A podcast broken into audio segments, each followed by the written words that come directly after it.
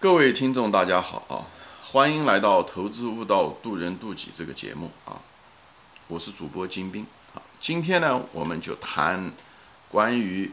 价值投资者需不需要止盈，就是你赚了钱以后该不该卖出啊？呃，你的止盈的理由是什么啊？啊，我们在前期这个节目中呢讲讲过，价值投资者该该不该止损啊？如果止损，什么时候止损？哎呀？我们说过，止损我们价值投资者，我们不能够以价格为因素啊。如果价格越跌，我们其实是应该越买，但是前提是它的那个经营一定不是恶化啊。那么止盈其实也是一样的啊，是一样的一个逻辑。所以止盈和止损其实，呃，对于投机者，他们倒是记住他们当初买入的那个成本原始价格，所以他老是在止盈。但是作为一个价值投资者，我们其实是不看我们的买入成本，所以从某种程度上说，我们无论是止损还是止盈，啊，都是盈就是盈利的盈啊，就是都是一个那个一样的一个东西啊，就是看企业经营的前景啊，当下企业的经营前景有没有恶化，所以我们要跟踪啊，不需要每天跟踪，一般的是半年或者几个月，当然出现那种重大的事件，像这种疫情，那需要。嗯，跟踪啊，需要重新评估啊，所以呢，止盈的这个逻辑其实跟止损是一样的，就要看这个企业经营有没有发生恶化，行业有没有发生永久性的恶化啊，这非常非常重要。呃，不要因为呃像那些投机者一样，哦，股票涨了百分之三三十，我就把它卖了百分之五十，或者是翻了一倍，我就把它卖了啊，跟他们的所谓的止盈是完全原因不一样。也许卖出的时候的。形式是很相似的，但是原因啊背后的驱动原因是完全不一样。我们价值投资者是以未来的现金流有没有会发生变化为根基，就是企业的经营有没有发生变化为根基啊。所以，比方说这次疫情吧，对不对？疫情当初发生的时候，我的第一个直觉就告诉我，这个疫情很可能是暂时的啊。三个月前、四个月前的时候，呃，中国发生疫情的时候。我就是这样子判断，我觉得这种疫情的发生是股票的下跌是一个非常好的一个机会买入股票，特别是在美国，呃，股票在两三个月前发生三月初发生暴跌的时候啊，我第一个判断就觉得是这个机会，它果然出现了暴跌，那么我进那时候就买入了，因为很多股票我觉得不错，一直在等待，哎，一直价格太高，因为美国的牛市已经持续了十年以上啊，我总算等到了这样的一个机会，以后就买入了。然后我也不知道它什么时候涨，我对时间做一个价值投资，但我知道它一定会涨回来啊，这就是我的这个买入的一个基础，所以买了一些股票，买了一些股票以后，呃，算是运气不错吧，它果然涨涨回来了啊，呃，至少美国的股市是这样的，它嗯都基本上指数都涨回来了，大多数啊，有的股票价格都涨了百分之六十七十，有的翻了几倍都有啊，嗯。所以呢，但这时候呢，发生了一件事情，就这个疫情啊，嗯，确实是像我判断的那样子涨了。但是今年是现在是五月底六月初，现在发生了一件什么事情呢？就是疫情现在，嗯，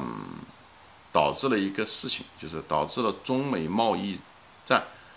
嗯的延续，不仅仅是扩大了。贸易战以后，中美出现全面脱钩，最近发生了很多事情啊，包括那个香港的一些事情啊等等。以后疫情，美国死了很多人，西方死了很多人，以后呃关系变得恶化，这种恶化的程度远超过我的想象，远远超过我的想象。对经济的冲击，特别对香港的冲击会很大，以后会带有会。不断的在在转回来，会冲击中国的经济，因为香港其实在中国的经济中占着非常重要的呃那个，无论从金融还是在贸易啊，做过外贸的人都应该都知道啊，做金融的人更是如此啊。你如果对中国银行，你知道这个呃美元、港币和人民币的关系，您我这里就不展开说了啊。所以呢，这就会导致了一个什么东西呢？这是我最担心的，特别是对港股和 A 股啊。国内的股票，我对美国的股票其实不是那么担心，因为，嗯，中美贸易战对美国的经济的影响其实没有那么大啊，不像在国内那么大。嗯，就会，所以呢，我对我以前一直想就是有机会买入中国的股票，我也买了一些，嗯，但是呢，我决定现在呢，我可能就有的股票我可能就卖出了，你无论是止盈也好，还是止损也好，我都准备卖出，因为中国的股市或者港股 A 股和港股有两个最大的风险啊，一个是政治风险，一个是汇率风险，我在别的节目中提到过啊。这个东西跟宏观经济一点关系没有，我这里不谈宏观经济。宏观经济讲的是什么呢？讲的是利率啊、就业率啊、呃经济刺激政策啊、国家的一些什么呃政策，比方新能源政策啊，讲这些东西。我觉得这些东西对企业的经营其实没有什么太大的呃用处啊，因为中间的环节太多，所以我这里就不展开说了。我这里谈的是政治，因为政治跟经济是紧密相关啊。但是它不是时时可以嗯相关，但是在这种重大事情上的时候，它跟经济它影响着经济的长远啊，因为它影响了经济，影响了行行业业啊，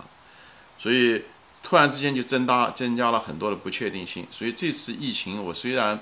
哦在短期内这几个月确实是嗯由于它的上涨，以后当初低出的买入，我本来是打算嗯在就是持有长期持有。呃，因为我是满仓的，嗯，但是现在，嗯，这种情况下，这波反弹以后，我可能要需要减仓，呃，可能要把一些那个 A 股，还有港股的一些股票，可能要减掉一部分仓。原因，我我在这里不是谈我自己怎么操作，我就在这里跟大家分享，就是我在这地方就出现了所谓的止盈。你如果是从外在角度来说，OK，我挣了百分之四十五十，对吧？那么好像是在止盈，好是不是价格过高？我这地方卖并不是因为价格过高，价格对我来说不能够以前比啊。如果我拿这个价格跟以前百分之三十或者我买入的价格比，那么我就是个投机者，不是吗？我说了，